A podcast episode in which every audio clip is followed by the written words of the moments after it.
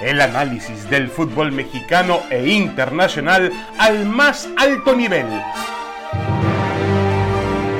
Aquí inicia Fútbol de Altura. Damas y caballeros, bienvenidos, bienvenidos al podcast de ESPN Fútbol de Altura. Aquí estamos con Roberto Gómez Junco, Francisco Paco Gabriel de Anda, por supuesto, para platicar de temas que tienen que ver con el fútbol mexicano, el fútbol internacional. Y bueno, el primero que eh, aparece en la agenda, así fresquecito, rápido, es que a unas horas, a unas horas de comenzar el torneo mexicano, del reinicio del fútbol mexicano, este reinicio que se hace justo a la mitad de la Copa Oro, justo cuando comienzan los Juegos Olímpicos, este que parece poco oportuno reinicio del fútbol mexicano, pues resulta que han decidido bautizar o colocarle un nombre al torneo mexicano para tratar de combatir este famoso y poco célebre grito eh, homofóbico que ha surgido en las tribunas del fútbol mexicano. El torneo se llama, se llama ahora Grita México Apertura de 2021, es decir, Grita México A21, y se llama Grita México Clausura 2022. Así se llama el torneo mexicano. Hay que recordar que, eh, digo, hace, eh, durante la época, bueno, seguimos en la época de la pandemia, pero en los primeros meses de la pandemia se decidió darle el, nombre del torneo mexicano a los doctores o a las personas que estaban en primera línea combatiendo el COVID-19, lo cual parecía muy loable, pero pues esa situación es un poco extraña. Roberto Junco, ¿cómo estás? Te saludo con mucho gusto, un abrazo y, te preguntaría, Roberto, em, ¿qué opinas de llamarle así al torneo del fútbol mexicano? David, Paco, un abrazo, siempre un gusto platicar con ustedes. Bueno, cuando uno piensa que los dirigentes ya no pueden ser más ridículos, nos sigue sorprendiendo, ¿no? Sorprenden a todo mundo. Se me hace una, una ridiculez, una ridiculez, así como me gustaba mucho lo de Guardianes y qué lamentable que lo quiten, me, parece un acierto por la etapa que empezábamos a vivir y, con la que seguimos sufriendo, ¿no? Lo de guardianes apertura, guardianes clausura, este que debería llamarse como se llamaba hasta hace unas horas, guardianes apertura 21 o 2021, quitan ya lo de guardianes cuando los guardianes, bueno, siguen partiéndose el alma, ¿no? Para, para ayudarnos en esta, en esta época crítica en que tanto lo necesitamos. Me parece ridículo lo del Grita México. No sé quién sería el genio publicitario.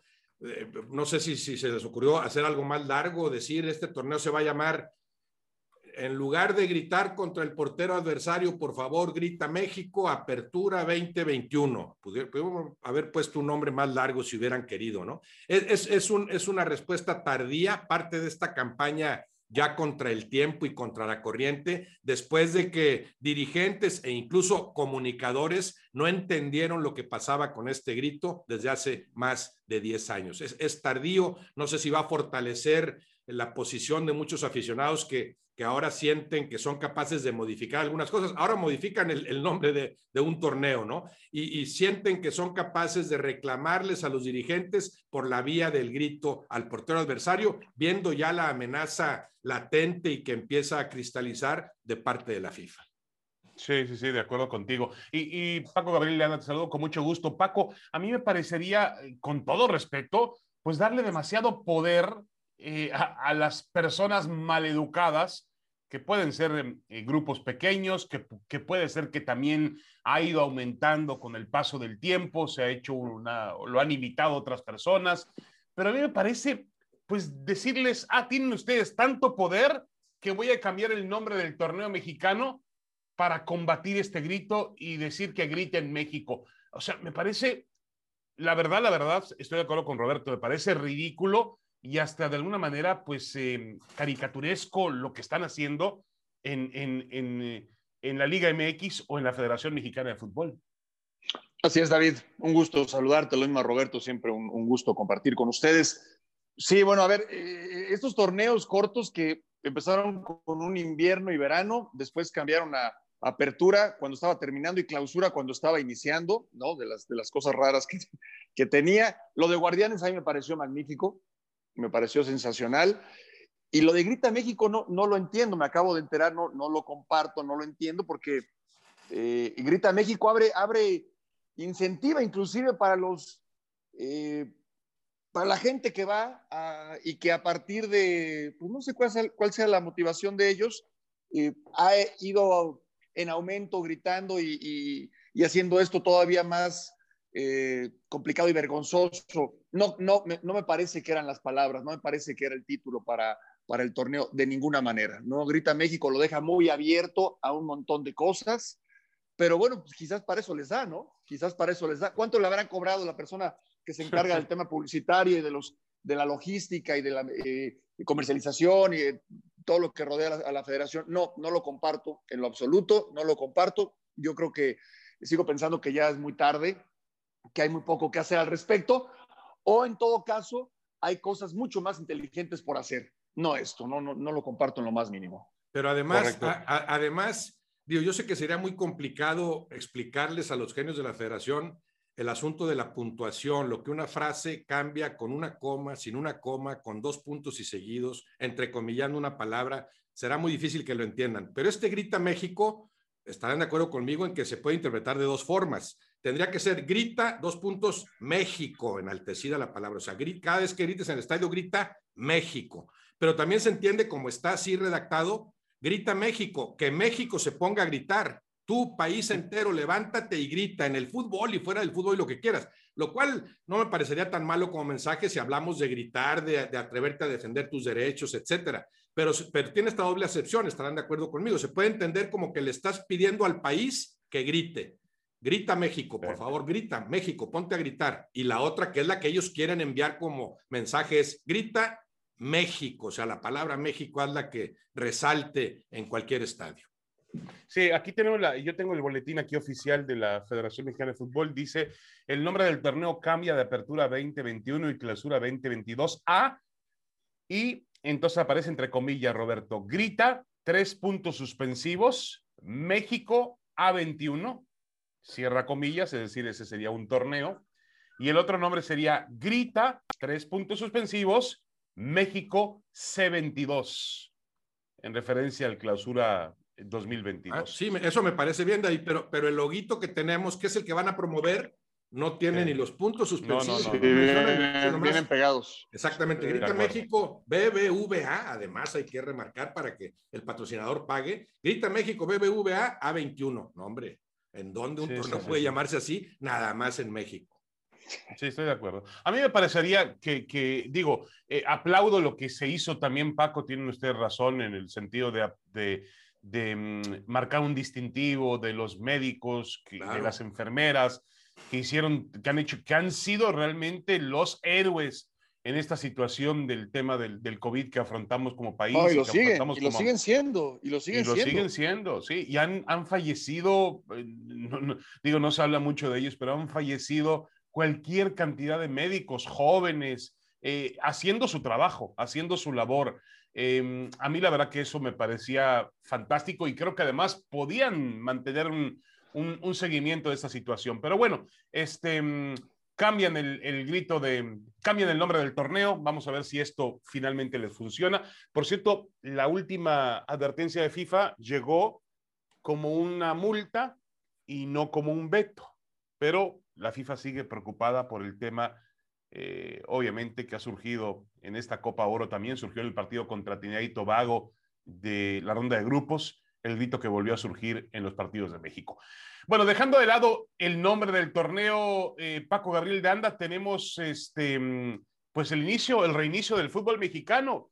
Y, y los cuatro, a ver, los cuatro que más invierten son los cuatro candidatos a obtener los boletos directos para la liguilla, es decir, Cruz Azul, América, Tigres y Rayados? Yo te diría que sí, David.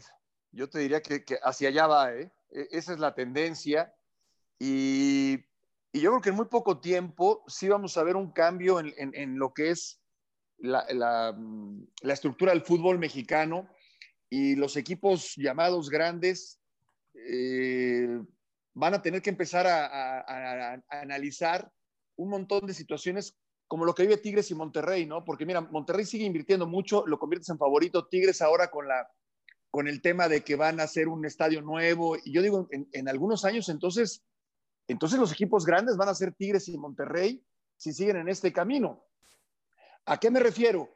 Veo a Pumas muy lejos, muy lejos de tener un, un torneo eh, de acuerdo a su grandeza, porque si llamas a un equipo grande, hay un montón de cosas, bueno, pero tienes que ser protagonista. A Cruz Azul sí lo veo ahí, tengo dudas también con América y, y, y bueno, eh, también con Chivas.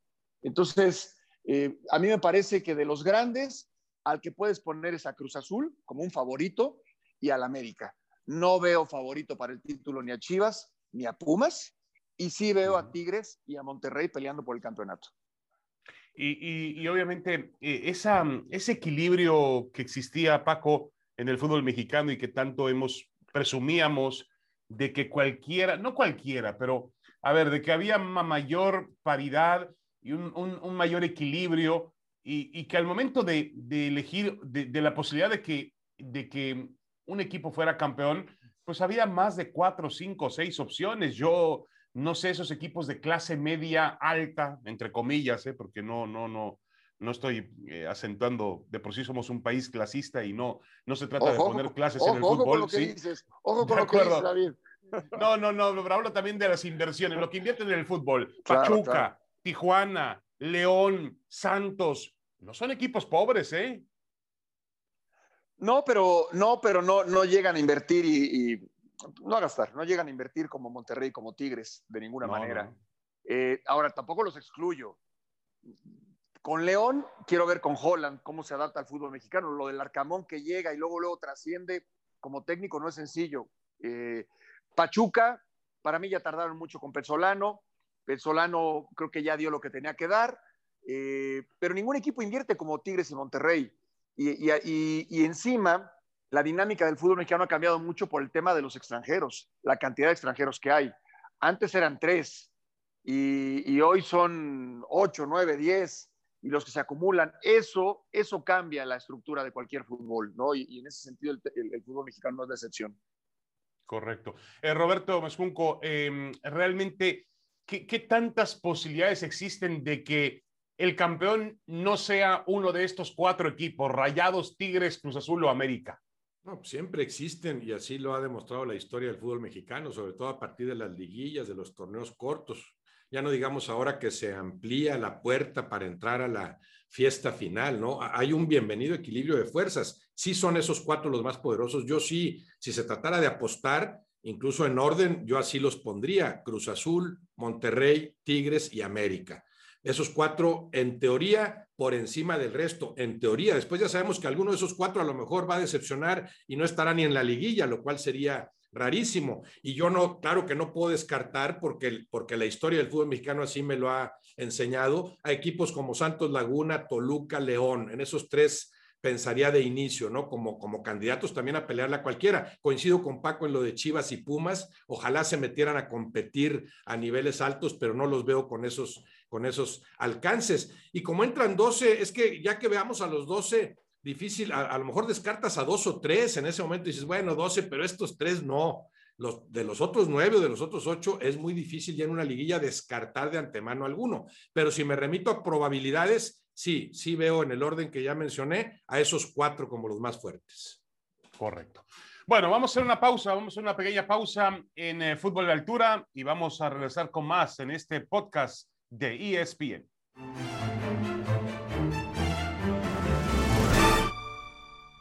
Estamos de regreso en fútbol de altura junto a Roberto Gómez Junco y Paco Gabriel de Anda.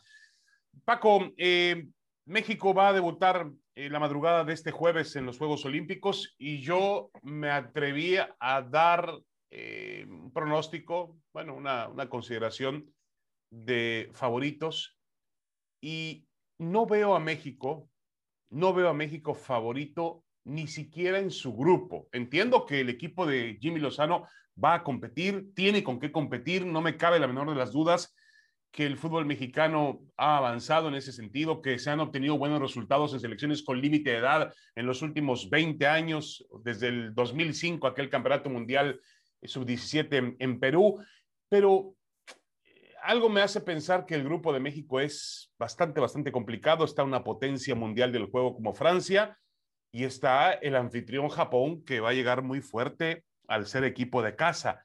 Está también Sudáfrica. ¿Lo ves como lo veo yo o ves a México como favorito para clasificarse en ese grupo? Mira, mira David, eh, yo, veo un, yo veo muy buenos futbolistas. Yo veo muy buenos futbolistas. Mi duda lo digo con todo respeto, mi duda es el Jimmy Lozano. Al Jimmy Lozano eh, no, lo, no te puedo dar una opinión de él como director técnico. Tuvo un paso fugaz en Querétaro, muy breve. Se ve que es un tipo muy preparado, estudioso, pero se requiere mucho más que eso como director técnico. Es, es un puesto muy complicado, más en una competencia de, de, este tamaño y con los rivales a los que va a enfrentar. Para mí jugadores sí hay. Para mí jugadores sí hay para pelear por el podio sin duda. Quiero ver al Jimmy Lozano. Y qué lástima que lo tengamos que ver ya directamente en la competencia, no hay ningún otro antecedente de él.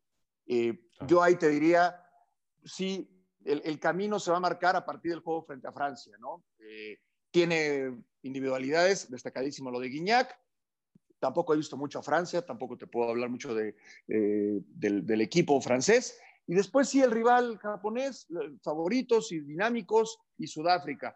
Yo creo que jugadores tiene, hay que ver qué tamaños como director técnico puede alcanzar el Jimmy Lozano.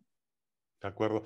Eh, Roberto Mosjunco, ¿tú cómo ves a México en este, en este grupo olímpico y en general en el certamen olímpico, que esta vez tiene, pues la verdad, bueno, una cosa son los nombres y otra cosa es lo que vemos en el campo de juego. Hay que entender una cosa, los nombres en el fútbol pues no tienen el mismo peso en Juegos Olímpicos que en el Mundial de Fútbol o en una Eurocopa o en una Copa América son selecciones con límite de edad, son selecciones limitadas por la FIFA. La propia FIFA no permite que los mejores futbolistas del mundo vayan a Juegos Olímpicos o de alguna manera lo cuarta para, para, para guardar su, su momento estelar en los campeonatos mundiales de fútbol. Francia podría tener a Mbappé y a otros más en esta selección que, que dan la edad para poder jugar, afrontar el, el torneo olímpico. Pero eh, realmente eh, a México lo ves eh, Roberto, más apegado a lo que pasó en el 2012 o más apegado a lo que sucedió en el 2016 en Río de Janeiro?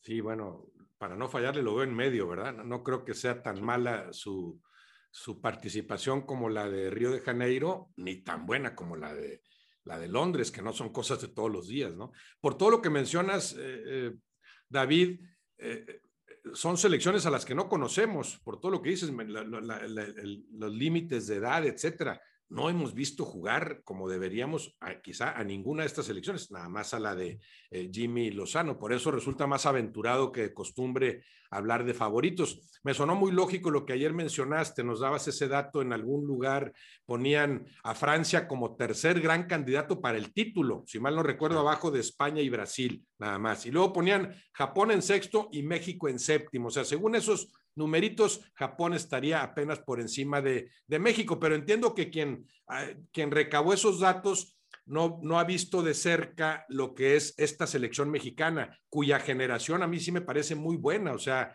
hombre por hombre en cuanto a la calidad de los jugadores y en cuanto a la consolidación de cada uno en primera división, es un, es un equipo con mayor potencial del que le veíamos al que, al que terminó yendo a Londres por la medalla de oro, ni más ni menos, ¿no? Por eso te demuestra que una cosa es la teoría y en la práctica ya sucede cualquier otra cosa. Creo que como eso no lo conocen bien, qué jugadores tiene México, tal vez por eso ponen a Japón un poco arriba de México. Yo, si se tratara de apostar, entendiendo por lo mismo que es muy aventurado, sí pensaría que México avanza en el grupo junto con los franceses. Sí. Eh, por cierto, ya el fútbol olímpico es tan, bueno, es extraño, pero, pero uno diría a nivel femenil pues está un poco más este, mm, identificado, es decir, no hay, no hay tanta diferencia entre lo que es una selección olímpica de Estados Unidos a una selección mayor. Y las mujeres de Estados Unidos, que son toda una potencia, han empezado perdiendo frente a Suecia por tres goles a cero, ¿no? Lo cual, bueno, Suecia también se, obviamente tiene un nivel de fútbol femenil muy, muy importante, eh, pero una derrota así de 3 por 0 no se esperaba de esta selección de Estados Unidos. Ahora, ya para terminar con el torneo olímpico, Paco, a partir del triunfo en 88 que todavía gana, si no me equivoco, la Unión Soviética gana la medalla de oro, luego viene eh, la caída del, del muro de Berlín y cambia el fútbol olímpico con sub-23, con tres mayores de edad. Lo han ganado España, Nigeria, Camerún, Argentina, otra vez Argentina, México y Brasil. Es decir, hay en estos, en estos nombres, eh, Paco, con excepción de Brasil, con excepción de Argentina, y yo diría con excepción de España, pues hay tres sorpresas muy interesantes, dos africanos y un, y un, y un país de CONCACAF como México. El, a lo que voy, ¿el torneo olímpico puede generar este tipo de sorpresas? Es que está más apegado a selecciones menores, ¿no? Está más apegado sí. a selecciones menores. No ves a, no ves a Alemania, no ves a Italia, no ves a Francia. Y sí ves a los africanos que son potencia en los torneos de selecciones menores. Eh, aparece México dos veces, eh, Argentina y por primera vez Brasil eh, en tanda de penales contra Alemania en, su, en sus Juegos uh -huh. Olímpicos en Río de Janeiro. Sí, sí está más apegado a, lo, a las selecciones menores y eso, y eso te da más margen de maniobra. Sí creo que, que, entonces sí puede pesar más lo que hemos visto en los sub-20 eh, o inclusive en los sub-17. Sí, porque los, los, tres menores, los tres mayores o, o de, de, edad abierta sí terminan pesando y sí terminan marcando diferencia cuando son jugadores de, de, de élite caso Guiñac, o en este caso de Ochoa, y, y, en su momento lo que fue Salcido, o el propio Oribe uh -huh. Peralta en, en, el 2012. Pero, pero desconozco el resto de las selecciones. Yo, yo, España sí tiene muchos nombres, pero, pero, no, pero no me dicen mucho como equipo. No me dicen mucho como equipo. Y, y, en el caso de Brasil, siempre van a poner a Brasil como, siempre lo van a poner sí. como favorito. Eh, yo espero lo que decía Roberto, yo espero que pase la, eh, la primera fase México, porque ya me parece que ahí ya, quitándose la presión, México sí puede aspirar a medalla. Sí. Eh, el, la alineación, Roberto, que mm, eh, aparentemente tendrá México con Jimmy Lozano, con la que ha practicado, eh, incluye hoy a Guillermo Ochoa, el refuerzo en la portería, Jorge Sánchez, César Montes, Johan Vázquez, Erika Aguirre en la defensa, el medio campo con Luis Romo, eh, Carlos Rodríguez y Sebastián Córdoba, y adelante Alexis Vega, Diego Laines y Henry Martín. ¿Te gusta este equipo, Roberto?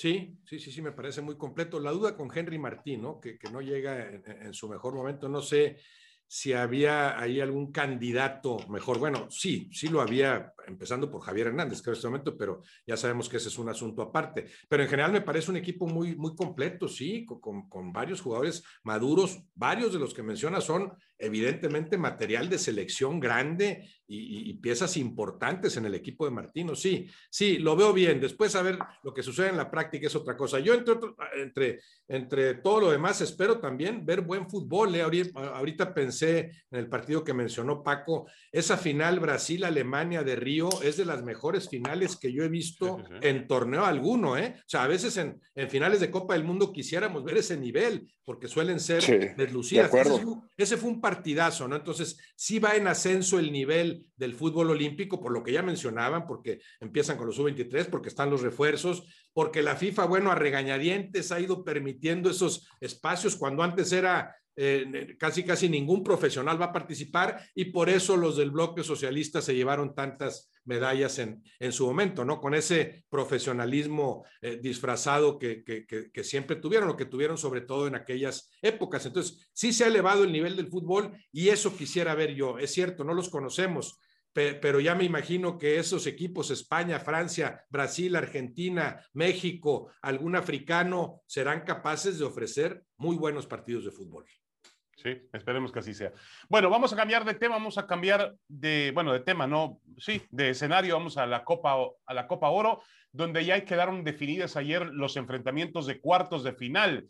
México va a jugar contra Honduras, cuando parecía que todo, eh, todo indicaba que México enfrentaría a Qatar. Qatar fue una de las grandes sorpresas, ganó su grupo, ayer eh, triunfó sobre Honduras categóricamente por dos goles a cero. Así que México-Honduras el sábado en Glendale eh, Qatar va a enfrentar a El Salvador, buen partido, ¿eh? los dos han tenido hecho un buen trabajo en esta Copa Oro. Estados Unidos, Jamaica y Costa Rica frente a Canadá. Eh, Paco Gabriel de Anda, ¿te parece que a México le conviene o le convino más enfrentar a Honduras que a la selección de Qatar? No, no, no, no lo veo tan así. No lo veo tan así. Mira, casualmente este, este cuartos de final es prácticamente el octagonal. Faltaría Panamá y, algún otro, ¿no? Sí, sí, sí, sí. Pero, pero a ver, le faltaría. al final. Sí, sí, sí, le faltaría. Bueno, en octagonal Panamá, están Panamá, está también eh, Trinidad, Trinidad y Tobago, ¿no? Exacto, bueno, entonces son esos dos. O sea, realmente aquí entra Qatar, que, que, lo hace muy bien, y, y, yo creo, yo creo honestamente que eh, para México, como está jugando, cualquier rival sería complicadísimo, como está jugando. Honduras lo va a hacer, aunque no va a estar, por ejemplo, Kioto, que es, una, es un delantero desequilibrante que mete en problemas a cualquiera y creo que eso le va a beneficiar a México. Qatar también hubiera sido complicadísimo. Para el momento que vive México, cualquier rival de los que tú me pones sería difícil. Yo creo que México tiene que elevar su nivel, elevar su nivel, no, no, no le alcanza con lo que, con lo que hemos visto. El, el rival, ahora Honduras, pues posiblemente le exija más que El Salvador, pero México tiene que elevar su nivel de lo que le vimos cuando le ganó a El Salvador, porque si no, no le va a alcanzar, David. No le va a alcanzar. No, no los veo ni anímicamente ni futbolísticamente como yo esperaba a la selección mexicana. De acuerdo, yo creo que eh, en eso radica todo, eh, Roberto. El, como dice Paco, elevar su nivel. Eh, uno diría, bueno, mientras va avanzando el torneo, México tiene que ir elevando su nivel. Además, comenzó con un tema, un shock, que fue aquella lesión de Irving Lozano, que te afecta, te afecta en el campo de juego porque pierdes un futbolista de primer nivel y te afecta también emocionalmente porque el jugador, su compañero dice, ah, caray, vean lo que le pasó al, Chucky Lozano, digo, fue un accidente, pero fue un accidente muy fuerte, eh, estamos en un torneo a la mitad del verano, eh, eh, están, la mayor parte de ellos son jugadores de equipos europeos, dicen, voy a arriesgar la pierna, meter la pierna de más, me puedo llevar una lesión, no es el momento conveniente para hacerlo. Hay muchísimas cosas que pueden pasar por la mente de un futbolista. Pero sí, Roberto, es evidente que México pues tiene que jugar mejor, no peor, ¿no? Sí, por encima de todo eso está el aliciente de jugar con una selección mexicana en un torneo, bueno, que es, eh, es a lo máximo a lo que aspiras, más allá de eliminatorias mundialistas y Copa del Mundo, por supuesto, es el torneo que te toca eh, jugar, ¿no? Entonces, sí, sabes a lo que le tiras cuando juegas al fútbol. Es cierto que hay un impacto anímico indudable con lo de Irving Lozano y sobre todo que perdieron a su mejor pieza, ¿no? Pero coincido plenamente con lo que ya manifestaban. Sí, sí, sí, el, el, México jugando como ha jugado se complica con cualquiera, con cualquier adversario. Sí creo que era mucho mejor enfrentar a los cataríes, que han sido magníficos animadores en este torneo por su estilo distinto, y, pero, pero precisamente por cuestión de estilos hubiera sido, creo, un adversario menos incómodo para el equipo mexicano. Pero es cierto, jugando como has jugado se te van a complicar todos, porque los hondureños ciertamente mermados, eso le ayudará muchísimo al equipo mexicano, pero los hondureños son capaces de complicarte con el juego con el que te complicó El Salvador durante media hora, pero también son capaces de complicarte metiendo la pierna, ensuciando el juego, haciendo más ríspido el encuentro, ¿no? Entonces, todo eso lo resuelves jugando tu mejor fútbol, ese fútbol que no le hemos visto al equipo mexicano en estos tres partidos. Bueno, los favoritos para cuartos de final, obviamente México sobre Honduras, Estados Unidos sobre Jamaica, Costa Rica sobre Canadá y el Qatar El Salvador, pues es una, una batalla muy interesante. Yo, eh, si, si, si El Salvador juega como llegó a jugar en la segunda parte contra México y Qatar muestra el fútbol que tuvo anoche ante Honduras, creo que puede ser un partido contra Panamá, ¿eh? El partido de Qatar-Panamá también fue muy bueno. Sí, va a ser un partidazo, va a ser un partidazo Qatar-El Salvador. Porque eso, eso, otra cosa también con respecto a lo que mencionaba yo de los Olímpicos y el nivel que han manifestado. Esta Copa Oro me ha gustado mucho en cuanto al nivel mostrado, ¿eh? O sea, fuera del equipo mexicano que sí ha estado por abajo de lo que debería jugar, yo he visto buenas escuadras y partidos por encima de lo que yo esperaba. Yo también. Pues ojalá que así sea, porque así veremos una mejor eliminatoria, ¿no? Es decir, que le compitan realmente al conjunto mexicano, más allá de que yo creo que México, insisto, va a estar en el Mundial de Qatar, sin duda alguna, pero qué bueno que se eleve el nivel del área de CONCACAF, que, se, que, que, realmente vaya, vaya en un camino ascendente, va a beneficiar finalmente a todos, porque esas elecciones cuando lleguen al Campeonato Mundial de Qatar 2022 van a tener otro tipo de de argumentos futbolísticos. Eh, además, creo que hay un aliciente importante para otros países de CONCACAF. El Salvador lo ha entendido muy bien, está pensando en el 2026 em, sabe que México, Estados Unidos y Canadá van a calificar automáticamente y que se abre la posibilidad de regresar a un campeonato mundial. Y entonces está trabajando con una selección joven y, está pensando a largo plazo, lo cual me parece muy, pero muy interesante. En fin, eh, la Copa Oro no resultó tan mala como lo esperábamos. Y, lo que son, irónicamente, el que ha estado por debajo de su nivel es México. Los demás han estado por encima de su nivel. Bueno, ya nos vamos, señores. Muchas gracias, Paco. Muchas gracias, Roberto. Un abrazo. Hasta la próxima semana. Un abrazo. Abrazo, gracias. Esto fue Fútbol de Altura. El análisis del fútbol mexicano e internacional al más alto nivel